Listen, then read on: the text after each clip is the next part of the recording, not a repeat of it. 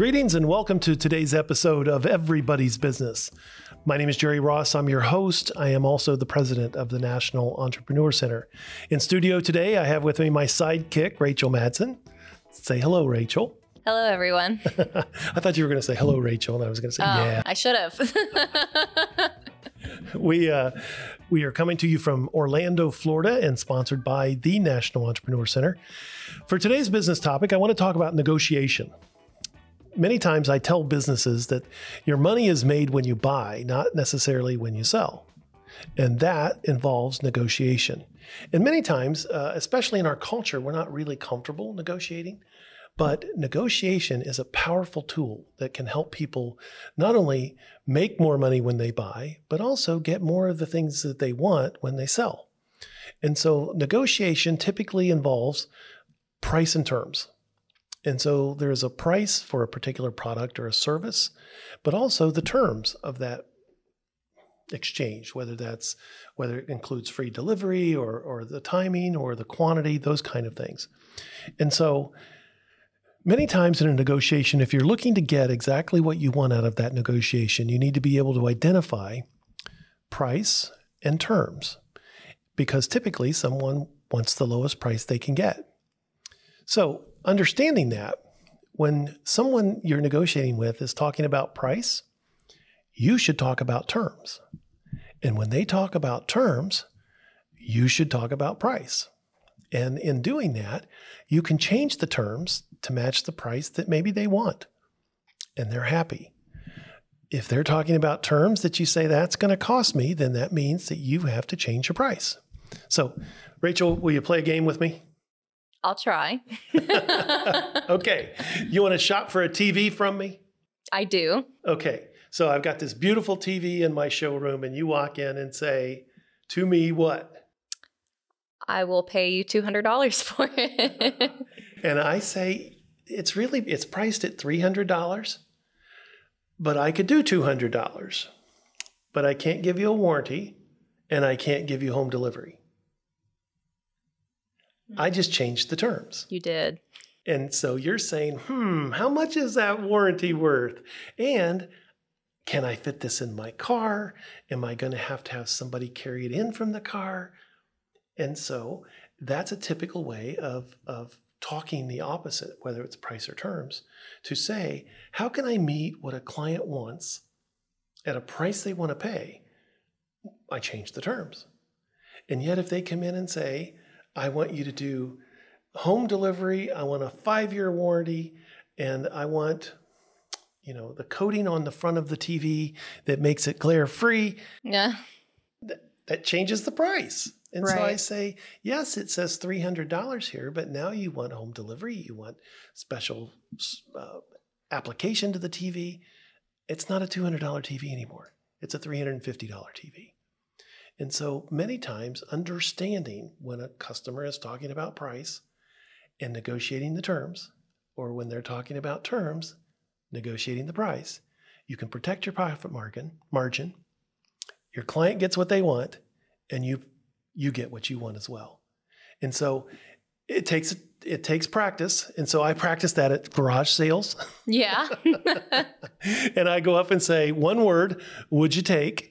And so when they say it's 20 bucks and I say, would you take 10? That's a way of negotiating. I'm negotiating price. And they say, no, I really need 20. And I say, well, then would you throw in this? And I add something to the mix.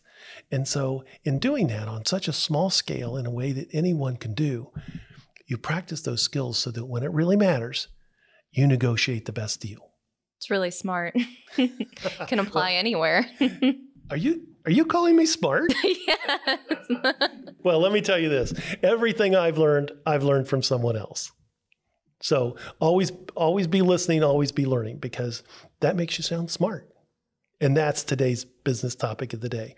Who do we have coming up for our interview? We have Sean Flynn. He is a venture capitalist from Silicon Valley. Oh, don't go away. We'll be right back.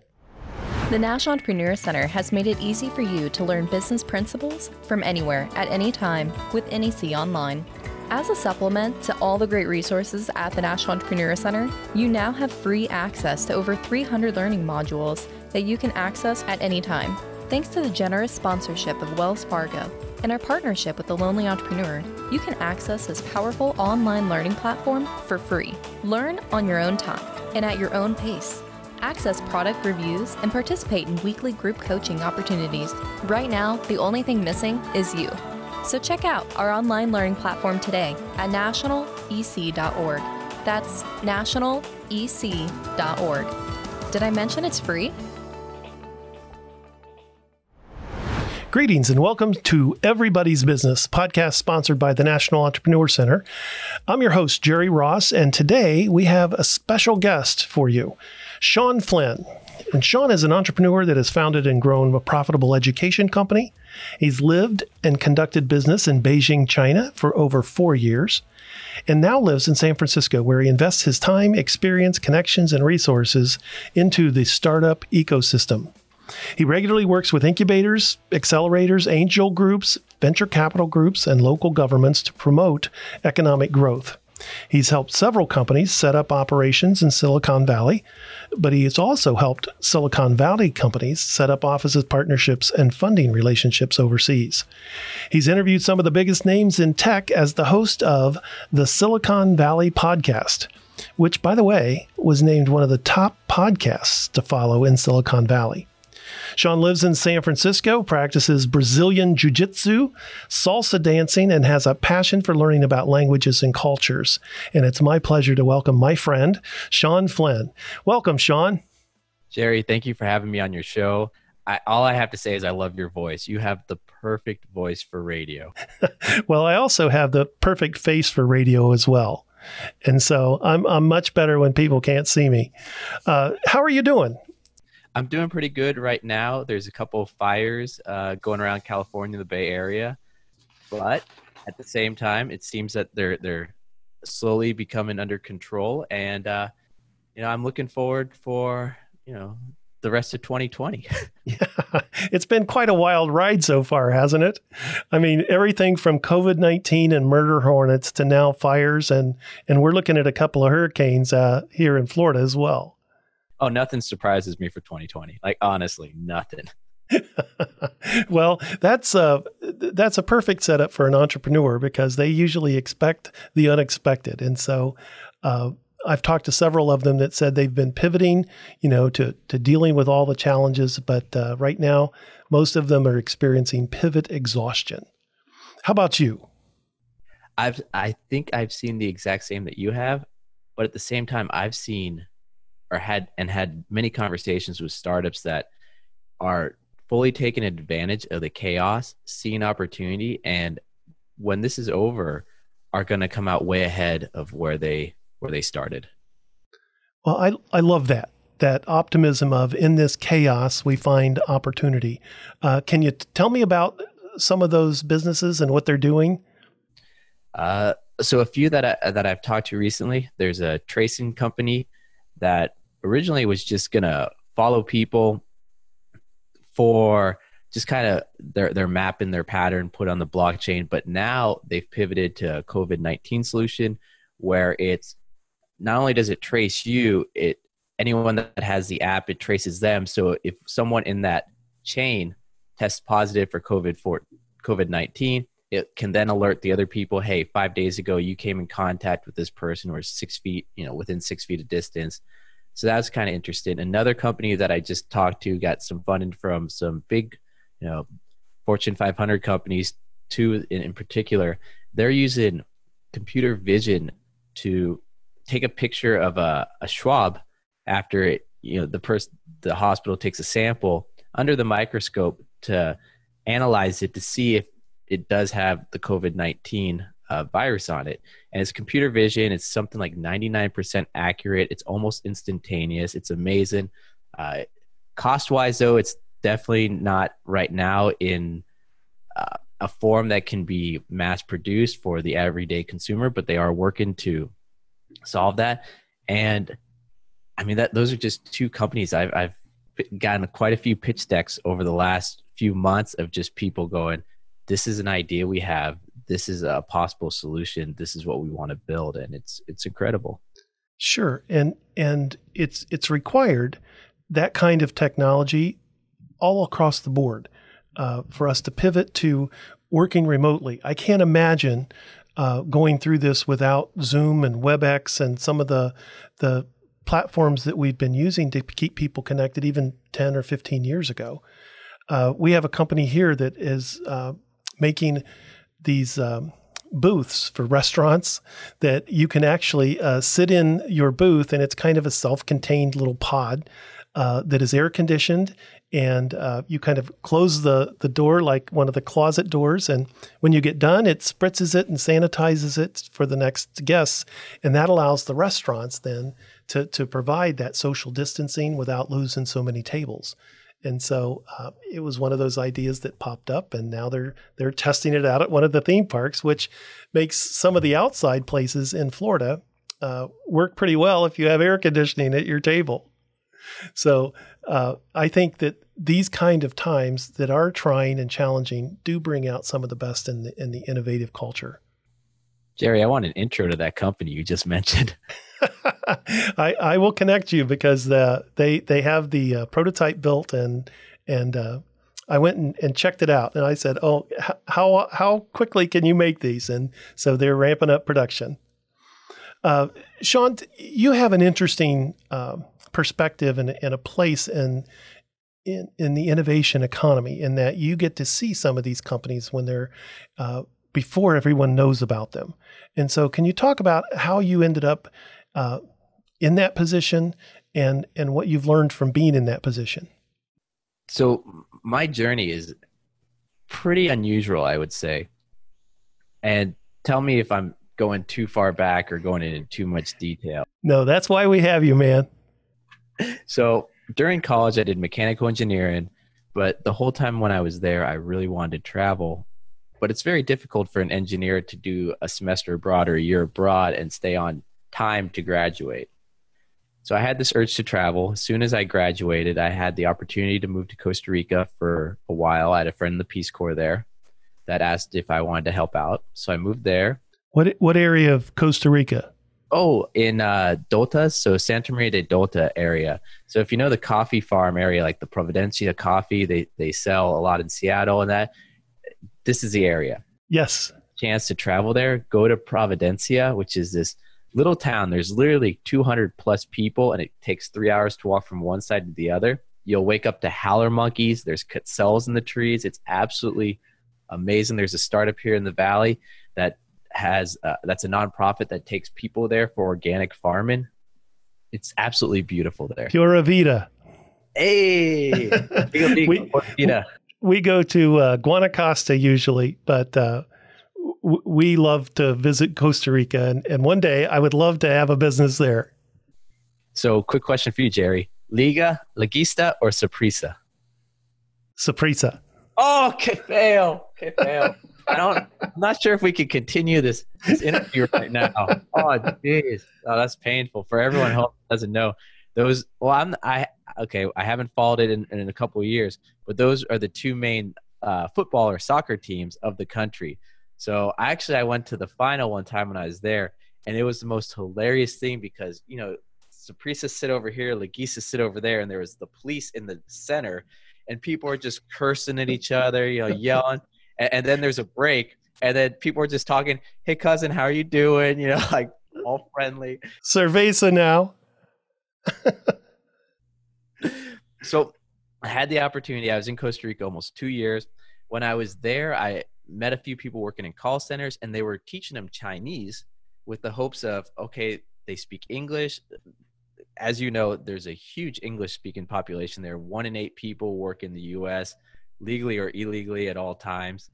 Uh, there's they speak Spanish, and they were learning Chinese, and the hope was that they could talk to half the world's population. And this was 2005 to 2007.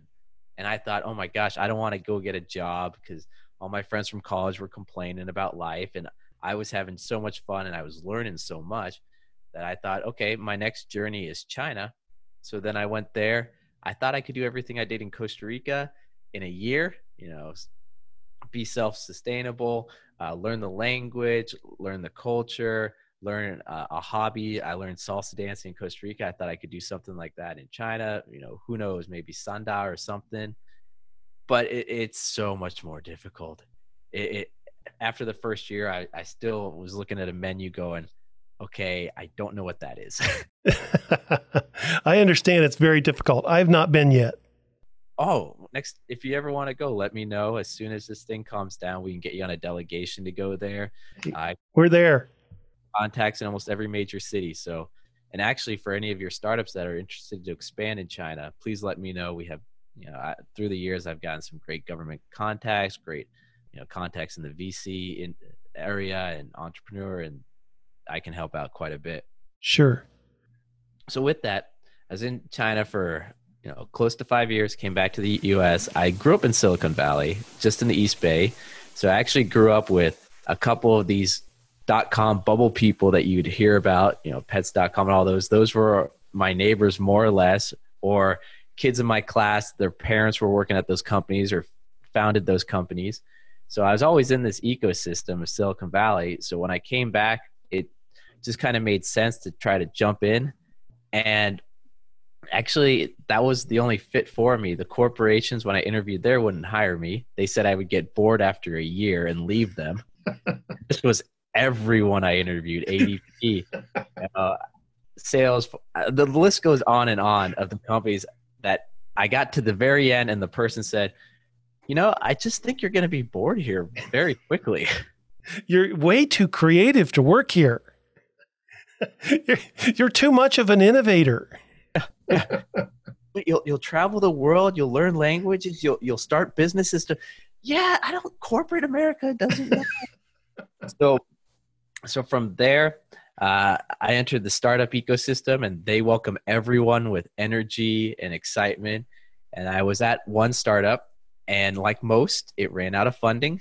It was it Right. was in operation for about eight months. We just couldn't find the product market fit. We were importing a product from Korea, and in Korea, quick sales cycle. It was for coffee shops. It was just this portable battery charger that stacked on top of each other that could charge iPhones and Androids that had um, QR codes and NFC. It was the coolest charger ever. And in Korea, it was a huge success. We brought it to Silicon Valley. We thought coffee shops would love it. No. Turns out the people that loved it were any VIP places. So uh, the VIP boxes at stadiums, absolutely loved it. Uh, our boss wouldn't let us, but strip clubs reached out to us and wanted it. But the problem with with the coliseums and, and those, the sales cycle is so long. So we were in talks for next season for everything, and we only had enough funding for this short amount of time. And after eight months, it was well, this pipeline looks absolutely amazing, but we're gonna have to close the doors We're going to run out of money. and that's what happened. So it was a shame, but a good thing in that time period is I got to meet a bunch of angel investors, and one of them, you know, he's a world traveler. I traveled. We we, we got on really well.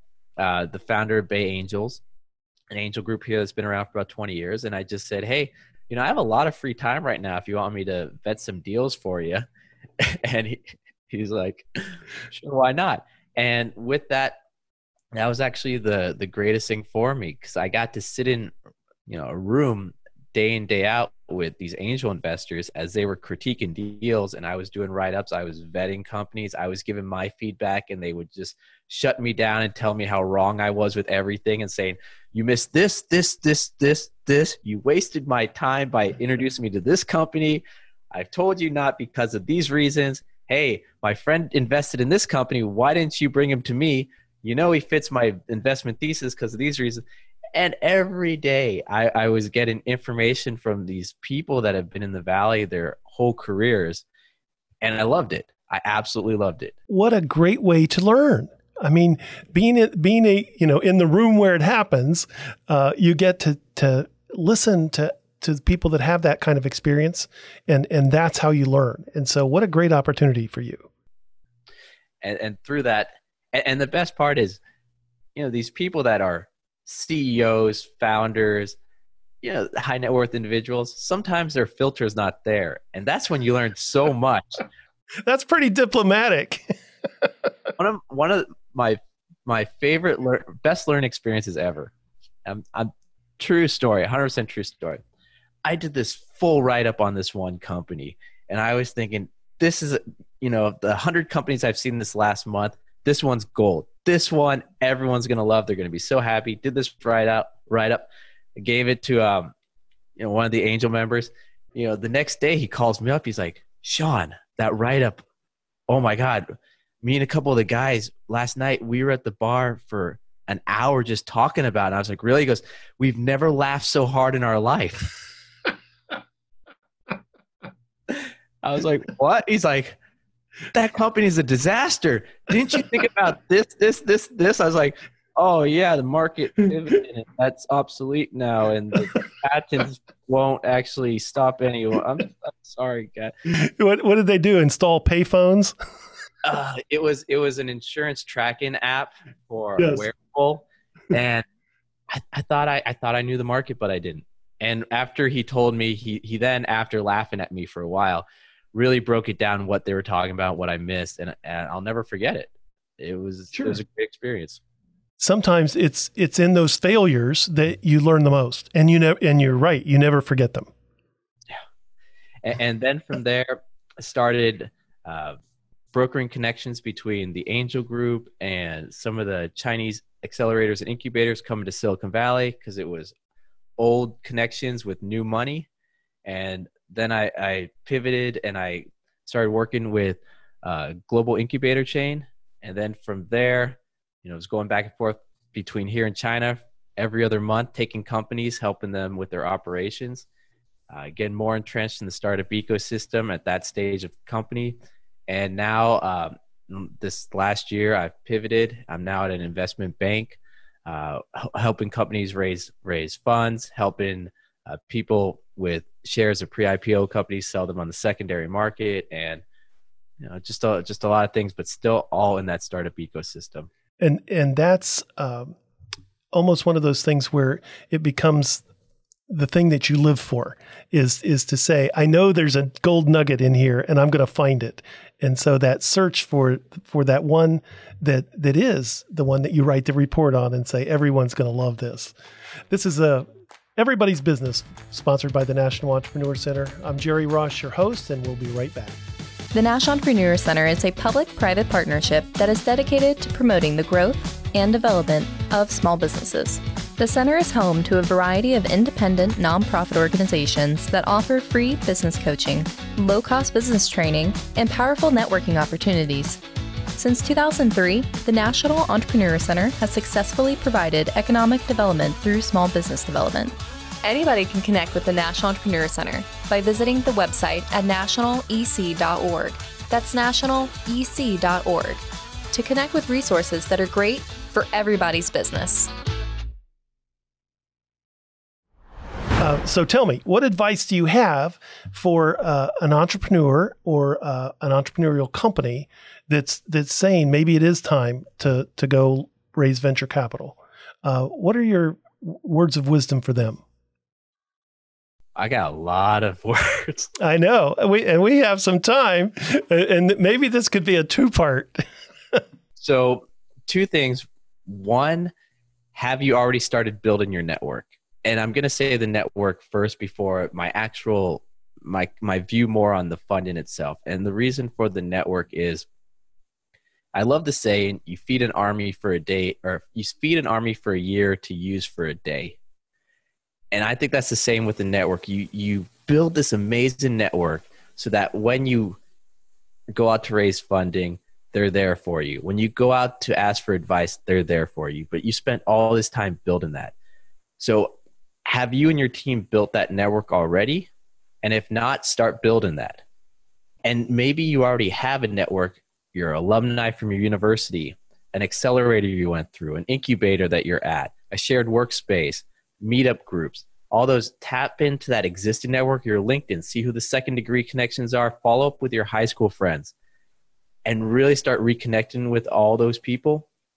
Because when you go out to raise funding, one, I mean, the best people are the people that already know, like, and trust you. But you might realize that this person can give you advice that maybe will extend your run rate and you won't have to raise as early. Or maybe this other person can give you advice on tax credits that you didn't know about that will save you funding. Or this person knows a lawyer that will defer payments until you close your first round that he can introduce you to. Or this person has a corporate sponsor or a company doing pilot programs with startups that if you sign that, that's enough money to actually extend your runway. And that's why I'm saying that the network, work on that from day one. But Jerry, I'm cutting you off. Tell me. Uh, and that's something you start from day one. I mean, you don't wait until you're you're ready to to launch to start making those connections. That's something that you should be doing all along the process. Correct? Oh yeah, and, and most people don't realize how many connections they currently have. They think, oh, I have a thousand people on Facebook, but I don't know any investors, or I don't know any lawyers. And if you think about it, like, I'm sure in that network of yours, the people you haven't talked to in four or five years, they they could be. If they're a v, if they have the VP title, they're probably able to be an angel investor. At least in Silicon Valley. If you have the VP title, you can write a check. Right. And and you made a, a, good point there by breaking that down into smaller categories because uh, sometimes when you, you go up and say, I've got a business opportunity, who do you know? The first thing you do is you want to protect your friends and your network. So you say, I don't know anybody. And you go, Really? You don't know anyone? and, and so by saying, you know, who do you go to church with? Who do you bowl with? Who do you play softball with? Who did you go to high school with that, that might be interested? And and so one is I find that's sometimes an issue that by breaking it down into segments, people begin to think of people that that might be in that. But secondly, that they don't judge them to say, oh, well, they they could never invest. You know, they don't have any money. And you go, maybe they do. maybe you just don't know how much money they have. And so uh, we try to, to say to people, you know, don't restrict people by by what you think. Let's let me go talk to them one of my favorite conversations I ever had with a startup. It was a hardware company.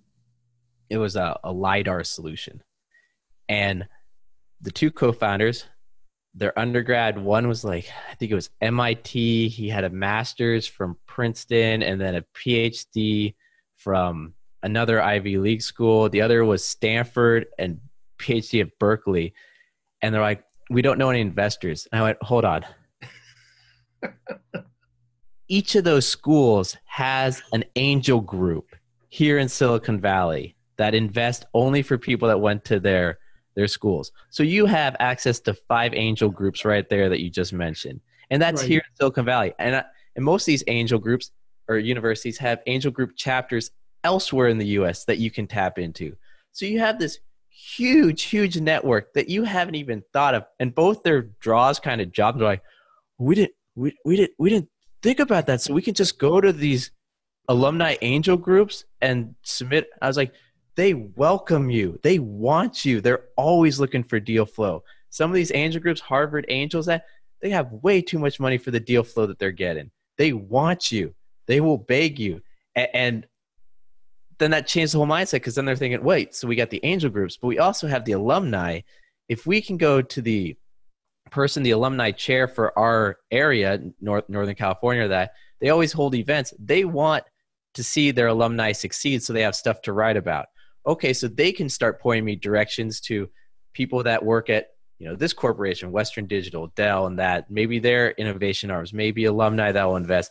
The the head of the alumni groups, they know who are the active members, and, and the ideas just kept going. And by the end of you know a brief meeting, they had an action item list that went out the door. That that they had access they didn't even realize they had.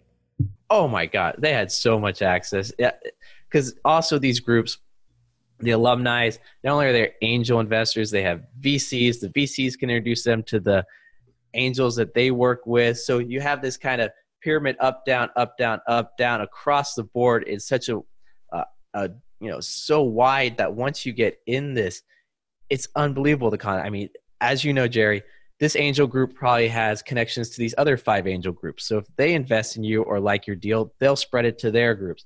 Okay, these members of that angel group, they also have connections with all these incubators and accelerators that they can introduce you to. Okay, they also have all these mentors and advisors, and the daisy chain goes on and on. Once once you put your foot in the water. Well, and and then you say they're professionally connected with people that they work with or or where they're they're on boards with. Uh, I'm on a board in Washington. And uh, the last meeting, I was sitting there, and the gentleman next to me was the president of the National Association of Venture Capitalists.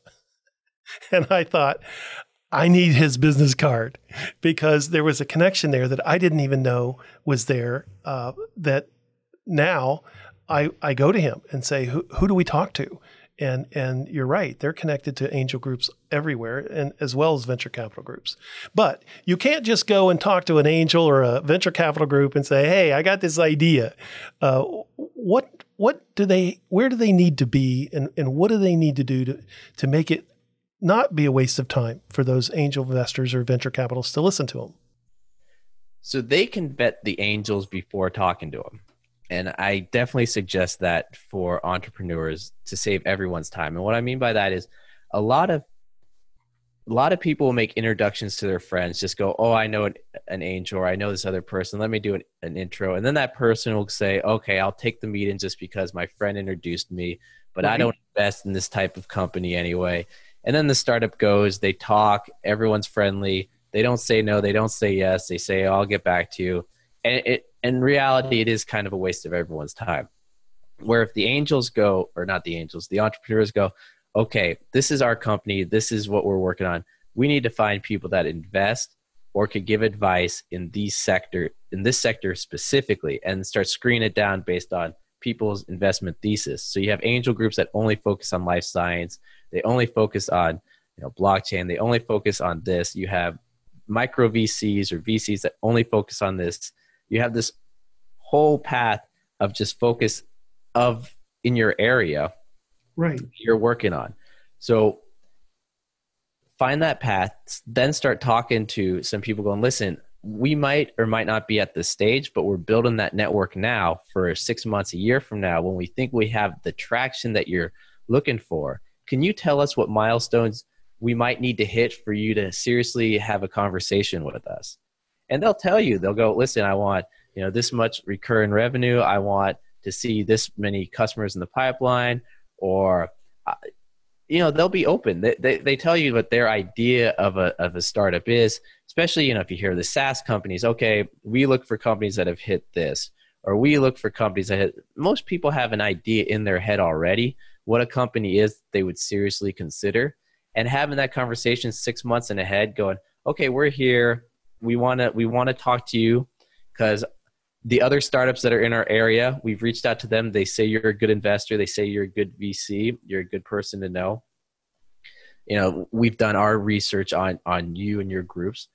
And what do we need to do to get to where you're comfortable? And one sentence that was actually told to me by an angel investor in one of those lessons that you never forget and i love this saying is you know what's the probability I'll get my money back and a multiple I'm happy with? And he said, whenever I have a meeting with any entrepreneur, that's the one thing I'm thinking. And that entrepreneur should be thinking the same thing. So if it's a lot, lot less likely I'll get my money back, it better be a lot higher of a multiple. If the multiple is low, it better be a higher probability I'll get my money back. And that all goes back to traction stage and how far along the company is. So sure. keep that in mind when you're having these conversations because you know some of those companies get those early meetings because that multiple could be so out of the park but then others you know might not be as high so they have to get further or, or you know further along. So well we're gonna we're gonna continue this conversation and we'll be right back.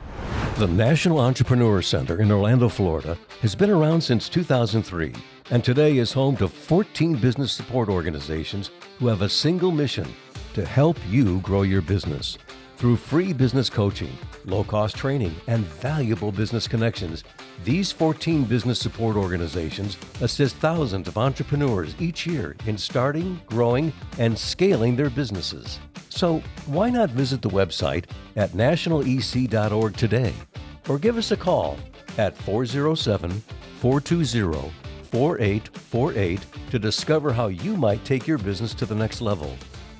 And by the way, the National Entrepreneur Center is funded entirely through local sponsors, which include Walt Disney World Resort, the University of Central Florida, the City of Orlando, and Orange County government, just to name a few. So let's get connected today and get growing. Check out our website at nationalec.org. We're back with Sean Flynn from Silicon Valley. Uh, we're talking about venture capitalists, angel investment, and all kinds of other things in between. If you are an entrepreneur looking for venture capital and angel investment, uh, this is the guy to listen to. He's been there, done that, and been in the room where it happens. So, Sean, give me uh, the do's and don'ts. Uh, so we're talking about some of the things that someone needs to do uh, to attract a, an investor, and and thinking about really putting your your headspace where the investor is to say, how quickly am I going to get paid back, and in what multiple? Uh, and so, if, if you gear your presentation around that, what are some other things that they need to do uh, to make that worthwhile? But maybe some things that you've seen that people shouldn't do. Well, first off, be coachable. So, any advice they give, any advice anyone gives, listen to it. Because the one thing that will end the meeting quicker than anything is if you argue back or if you think the person doesn't know what they're talking about and say it to them or even if you don't have that relation with the, your co-founder and you and the co-founder in a room i was actually in a room once where the co-founders argued with each other. Not a good sign. It was so you're the ceo yeah i'm the ceo no i'm the ceo wait what? I want my name first. So obviously there's a disconnect there but i mean being coachable i, I think that's one of the biggest deal breakers for most angels VCs because they think, listen, I have a 40 year network in the valley here or in the angel community. If you're not coachable, I can't introduce you to anyone. If I can't introduce you to anyone, how could other people introduce you? So how could you grow? Because through experience, people know that network that that leads to the growth of the company. There's going to have to be changes. There's going to have to be new people involved, and if there's fighting, if there's you know pushback if they're not cooperative if they're not open-minded they're going to be replaced. I mean how many ceos get get replaced after the company goes from 10 people to 50 people because they can't adapt with it? They're not open-minded. They don't have that right. mindset. So be coachable be be open-minded. So that that's one thing. Um, hit the miles or have that plan in place to get to milestones which the investors in that sector you're you're in want to see happen. And and for that i mean everything is sector specific. So you know find out do your research ask. Have the team built out so you give them that confidence. And what i mean by team you your co-founder that the other people your first employees the people on your team because they want to see that okay this person gave up a $400000 salary at google to work under you.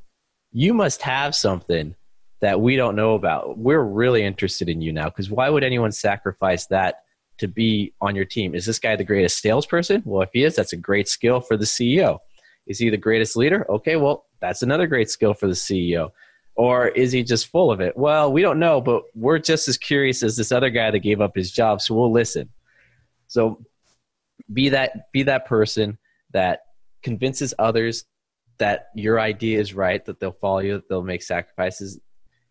Have that plan in place, or, or actually, let me go back more to the team. The mentors, the advisors, that's a huge part, I would say, especially early stage, because I look at it going, and this is another instance. I love I love citing examples that made an impact on me whenever I talk to other people. Sure. I was at an event and there's an angel investor next to me and there's one company that had their pitch. It was one of those events where every startup has a little podium and you just walk around and they give you their pitch and then you go to the next one. And this one angel investor next to me was really into this company and you could just tell he was asking questions, really diving in. And one thing I actually like to do is I'll ask the angel investor and I'll take him to the side go, Hey, could you tell me what you saw in that company? Because you know, I think I might have missed something because to me, it just seemed okay. But you know, you were really in it. What what caught your eye? And the guy told me he's like, they're they're advisors. I was like, okay. I mean, they seemed impressed. He goes, I don't think you understand. So there's five companies in that space, and one of them just acquired a company exactly like that. So the other four companies are going to have to acquire exactly a similar company. And if you look at their advisors, they have you know six advisors. Four of them work at those companies that you know one at each of the potential companies that would acquire them. And so I want to find out, you know, how far away this company is to the stage that these corporates would acquire them. And i would factor that into my you know in my investment thought into the company. I was like that is smart. I never thought about that. Sure that, who who told you that that, that right I, I have those mentors that i say how did you learn that and so it's those aha moments that that make us better at what we do yeah so i mean he saw the he saw the mentors. The mentors were into this company. They saw an exit, a big win. So they knew what the corporates would want. They were guiding these this company to that. It, the playbook was all there for it. So the, the the team, the advisors, that's huge. I mean, get everything you can before going to these back to that confidence. If it can give more confidence, that's huge. And so, uh, other than uh, not arguing with a, an investor and not arguing with your partner, uh, any other things that, that someone should avoid and never do? Lie. That's yeah. the biggest thing. Yeah. And so, while you may believe it, it's got to be facts. If you don't know something, when you have a conversation, just go, I'm sorry, I don't know, but let me find out and get back to you as soon as possible. I'll do my best to get it back to you the next 24 hours. I've seen people, you know, just put advisors on their pitch deck that weren't advisors, and of course, you know, you call them up and go, "Hey, how, how, how how's working with this company? Who, what? Who, who is that? I don't, I don't know what you're talking about. That's that's my sister's nephew. how did he get my name? Uh, well, let's let me move on to. Uh, well, first of all, before I move on, so there is money out there. There's venture capital money. There's angel investment money. They're looking for good investments. So that that segment of the economy is still alive and well and operating throughout the country. Is that is that a good summation? I would say there's a lot of money on the sideline right now. Wait in a little bit to see what happens, but at the same time, they're looking at deals. And instead of having, you know, a couple meetings a day. There's a lot of people that are just doing back to back to back Zoom meetings, just firing them off. There's more open, I would say, to uh, less geographic restriction. Uh, I mean, prior, there's a lot of people that said, I only want to invest in companies I can drive and sit down with the founder for coffee. Now everything's going online. Uh, I'm organizing a pitch event later on with a group from uh, Ukraine that want that's pairing up with an angel group here there's there's a there's a lot of interest because people see a lot of companies being disruptive i mean look at look at banking and the banking industry you have these huge banks that are working on 40 year old technology and you have all these young fintech companies that go okay the regulations have been stopping us from doing trials but you know they're making exceptions now because of what's going on. Let's start implementing this. You have so many telemedicine telehealth. Um, i mean i had a conversation the other day and they said we're packing five years of technology adoption into three months you're like we we have seen that uh, in that here at the national entrepreneur center uh, a lot of times folks would say, I want to come and I want to meet with a coach. I, I want to drive down to the center. I want to sit down and and share my information face to face. And with COVID 19, we have had to pivot to remote coaching. And so thank goodness we had the technology and that our, our coaches were comfortable doing that. What we have seen is a huge uh, a sea wave of adoption of clients saying, I don't have to drive down and meet someone. We'll do it on Zoom. Uh, we'll do it on the telephone. And not only has that saved a lot of time, uh, but it, it's been more efficient and it's been more effective because now we're reaching more people than ever before.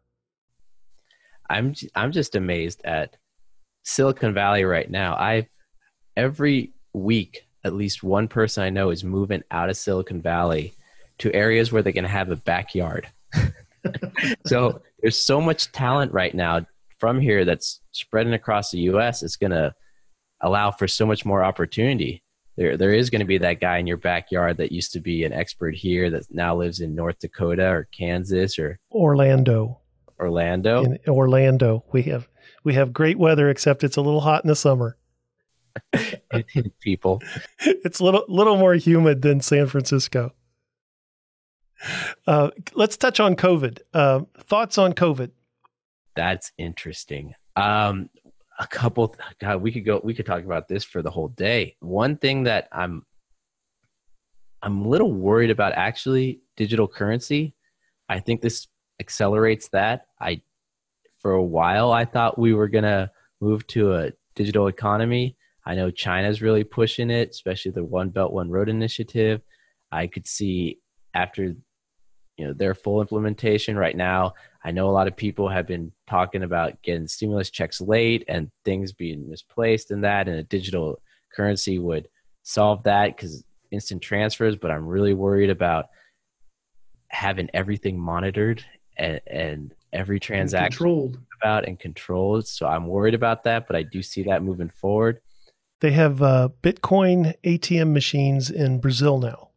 Wow that's crazy. And it's all digital. So so I see that coming out of COVID. I see telehealth finally catching up to the technology, people accepting it. I just talked to someone that hurt his shoulder while you know, this whole thing is happening and just did uh, a FaceTime with the doctor. They're moving it. The doctor says, okay, 45 degree angle, no 30. Okay, these are the exercises you, you'll have to do now for this long. Never went in person, just did it over the phone. And I know a lot of telehealth companies that have the technology have been pushing for it, but it's just slow adoption. I see that that catching up. I see a, just a lot of these technologies that people are resisting because they, you know, the old way is the easy way. Right. Nobody likes change, but I tell you what, I sure I did my first tele uh, health appointment and I sure enjoyed not sitting in the waiting room with a bunch of sick people for an hour waiting for the doctor. And and so when they said the doctor's here, I was there in my house and and there weren't sick people around and I didn't have to wait an hour. And so I I looked at it and said, "Hey, this this worked for me." Yeah. No, no, it's great. I, so telehealth, banking, transferring money. Uh, oh God, what what what else is there? The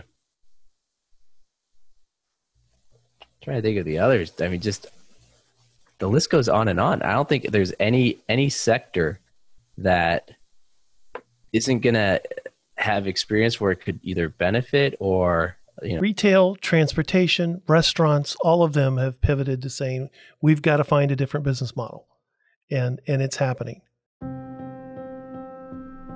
As we go through this year of the pandemic, many of us thought that would only be maybe a few weeks, maybe a month, but now that it's gone on for months, people are realizing that maybe we're not going to be doing business the way we used to. Maybe business has changed forever. Whole workforces have pivoted to working from home. Schools closed, businesses closed, live events canceled. COVID 19 has pretty much turned our daily lives upside down. Dealing with a global pandemic has also made us rethink how we do everything. Schooling our children to serving customers, it's difficult. Any kind of change is difficult. But when you add to that all the uncertainty that comes with an unpredictable virus, a virus that could be fatal, it's no wonder that folks are feeling a bit stressed these days. So if you are feeling stressed right now, it's okay. You're normal. What you need to know is that you're not alone. Most everybody today is feeling the stress of the situation. Maybe in different ways, maybe with different circumstances, but believe me, everyone has been affected. It's okay not to be okay right now. You are allowed to take time for you to regroup and to recharge. I think there are some aspects of what we've found from working remote that are good. That we've learned to use different technology.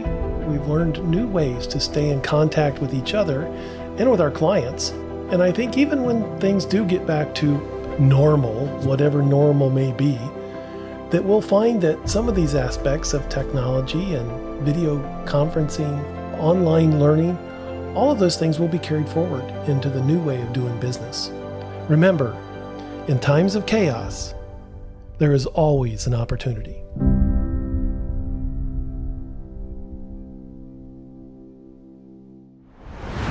Uh, let me talk about your life journey. Uh, where'd you grow up? So I grew up in the East Bay, Silicon Valley, about 40 minutes uh, east of San Francisco. And what did you want to be when you grew up? A VC advisor? No, actually, I think I wanted to be a basketball player, and then I ended up, you know, five foot seven, and that failed. Uh, I should have known too. I was like the shortest person in my class. Well, I'll just have my growth spurt later. You know, something happened. When you can shave, most people don't grow that much more after. What's on here? I'll put on I'll put on uh, Christmas tree ornaments on the bottom. Yeah, yeah. I'll let the basketball players put the star on the top. Uh, but I had no idea about about you know angel invest VCs. I had no investment banking. All that stuff was foreign to me. Uh, when I was growing up, it was well, my dad's a pharmacist, so it was you're going to become a heart surgeon or a brain surgeon. That's all I heard all day long. Sure. And but I I was thinking of just being an engineer and building robots. That's kind of what I was thinking. And then take did you take things apart all the time?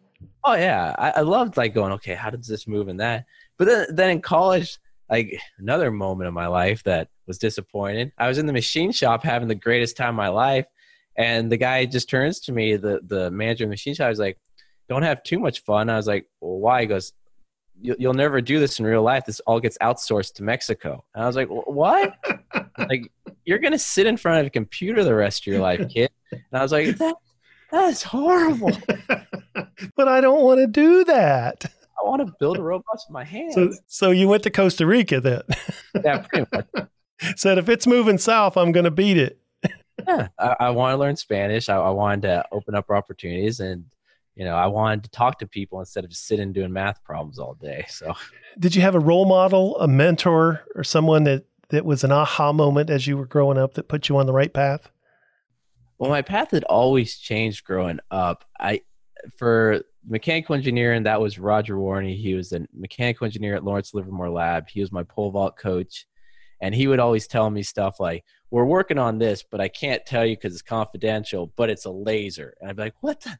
What? The? You can't just drop hints like that. no, no, you got to actually tell me more. I got to know about this. Yeah. And like, and he, he just do subtle hints like that. It's like at Lawrence Livermore Lab, we're working on this really cool thing now. I can't tell you, but it's really cool. I'm like, dude, buddy, buddy. and, and, so that was the mechanical engineering undergrad because you know I thought I thought I'd get to work on cool stuff. Uh, college, I had one professor that did interest me in finance. He was the the engineer professor that had the Ferrari and everyone was like, "How does a professor have a Ferrari?" He's like, "Oh, I'm a portfolio manager. You know, I invested companies, and I took one class with him. And after class, you know, he basically told me, you you don't need to actually graduate college to be rich. It's probably going to hinder you. Actually, I was like, "What?" Once again, what?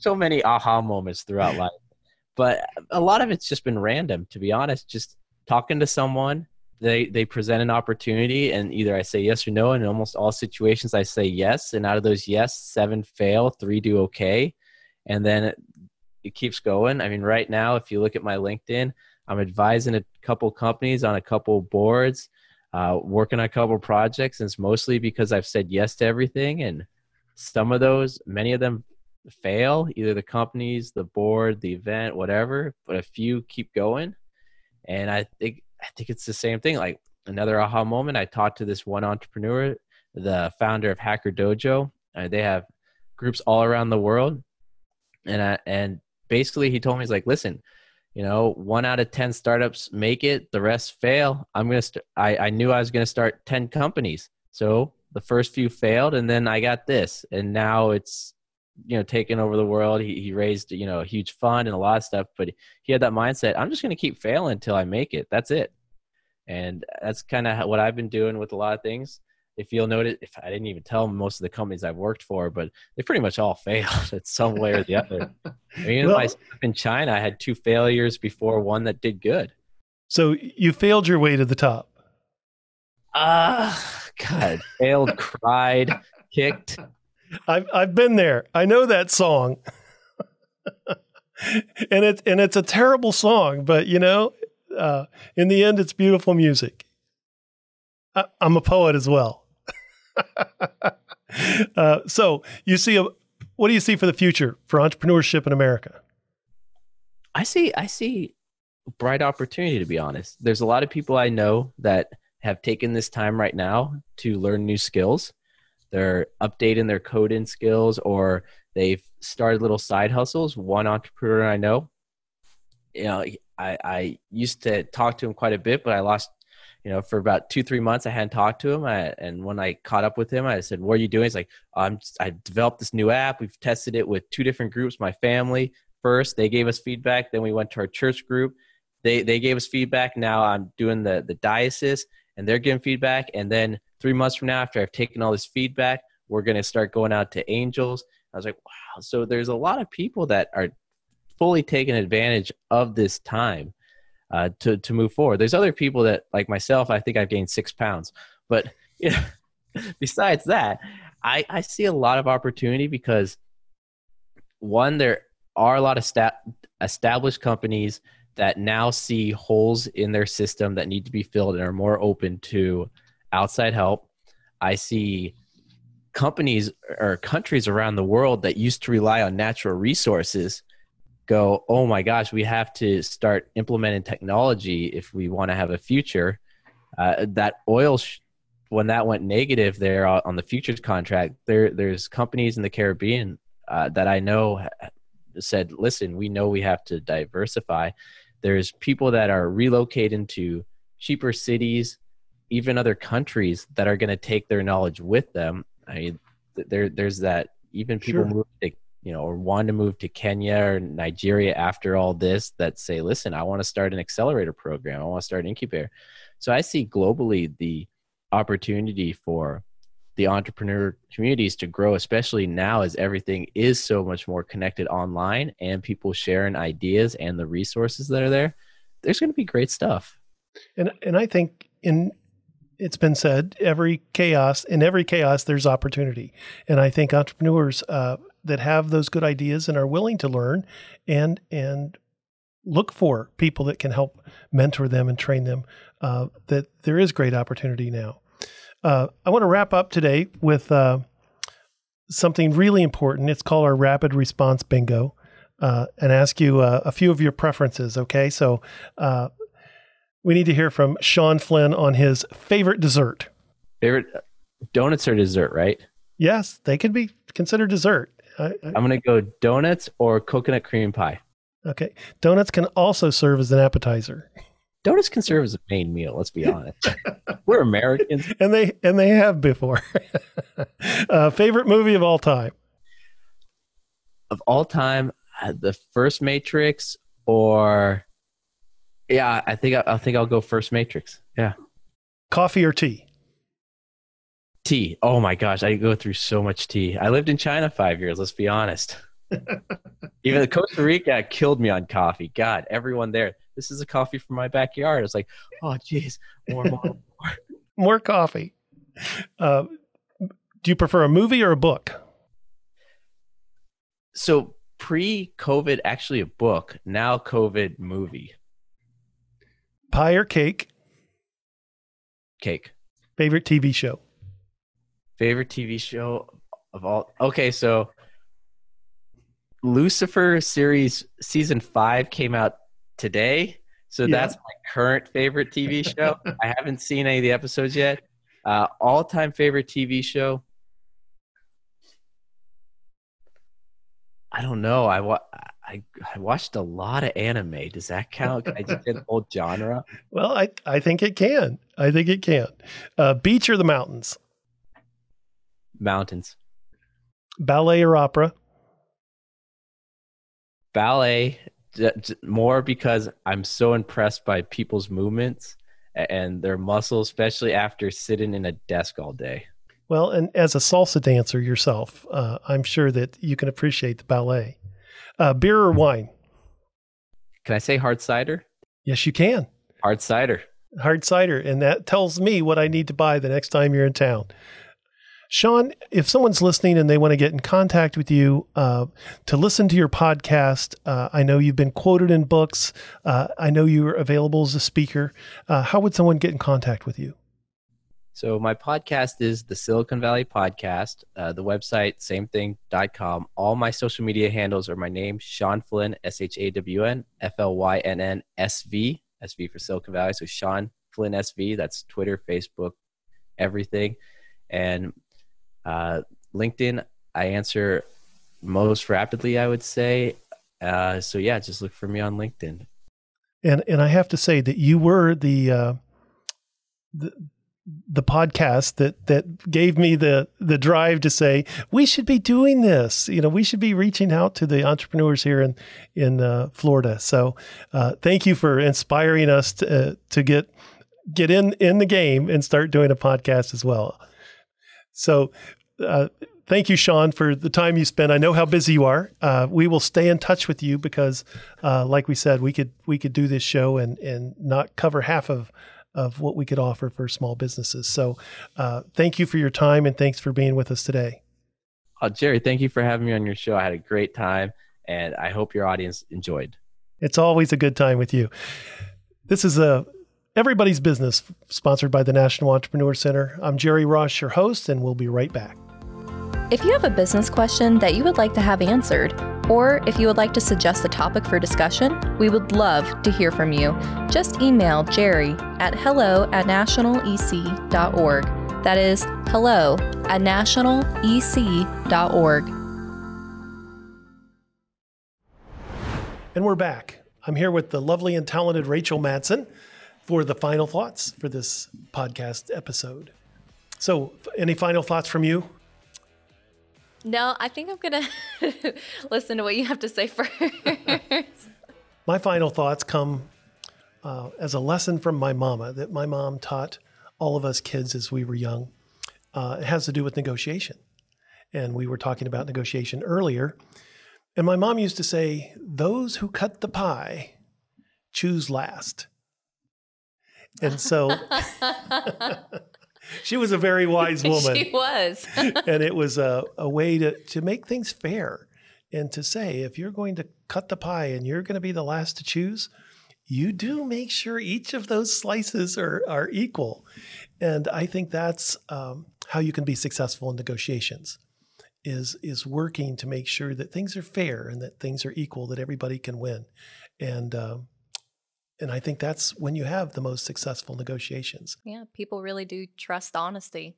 They do. When everything's on the table like that. And when you're when you're trying to be fair and assure that that everybody gets a, a an equal slice, I think that's when when you find that you have the best negotiations when the outcome is fair. So that'll do us for today. Uh, we hope that you'll tune in again next week for the National Entrepreneur Center's podcast Everybody's Business with me, Jerry Ross, as your host, and the lovely and talented Rachel Madsen. Say goodbye, Rachel. Bye, guys. Till next time.